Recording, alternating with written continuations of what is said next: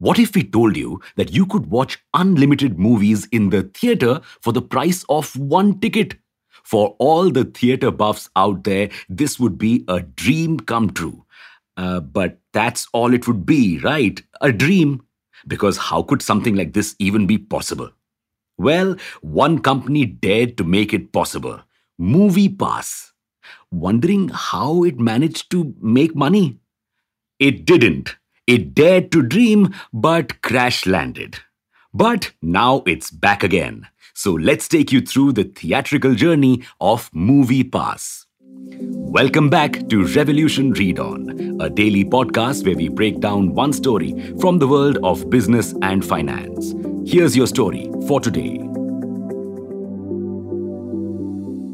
The company launched in 2012 with a revolutionary idea to make movies more affordable for Americans. You see, movie prices at the time were pretty high, and for the cost of one ticket, around 8 to $10, Americans could get a monthly subscription of Netflix or any other streaming service and get access to unlimited content.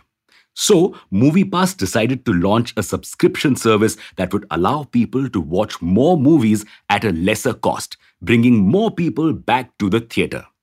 Initially, its subscription service was pretty reasonably priced, around $24.99 to $39.99 US dollars. And for this price, you would get one movie ticket per day. So almost 30 movies at the cost of 4 to 5 movies. Customers were overjoyed with this, but MoviePass couldn't make profits. You see, the company had initially thought people would treat this subscription like a gym subscription. Most people pay for the full year, but hardly any use it.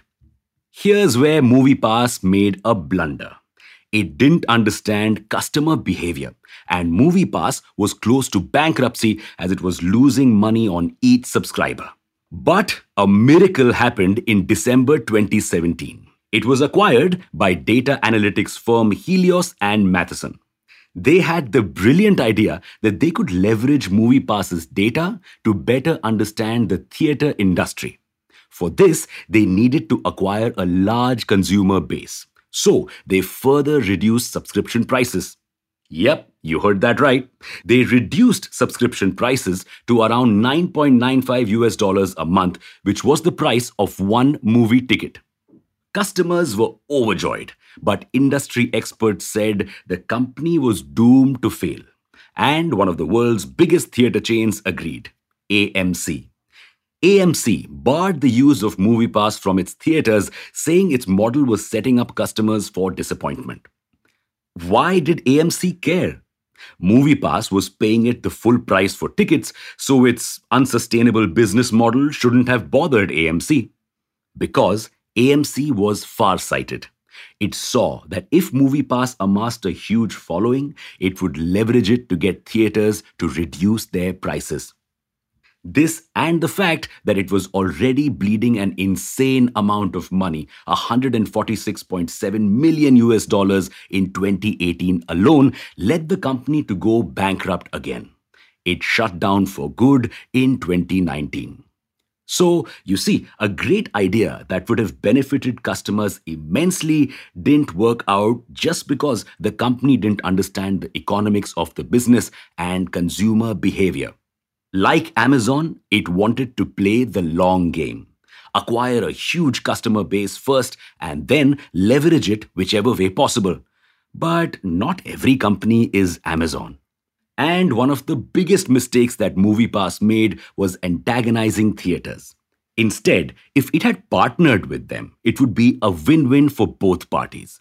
Instead of just offering consumers an unlimited amount of movies, it could have worked with theaters to give deals that worked out for both of them, like free refills for popcorns or drinks it could have even leveraged its data to give theaters better insights on how to improve the theater going experience. And in turn, it could have gotten a commission from them. The possibilities were endless. But all hope is not lost. One of MoviePass's co-founders, Stacy Spikes, has once again bought the company and announced that it will be relaunching in the summer. They've got a second chance and times have changed. Movie theaters this time need it as much as it needs them. In fact, it has already partnered with two theaters.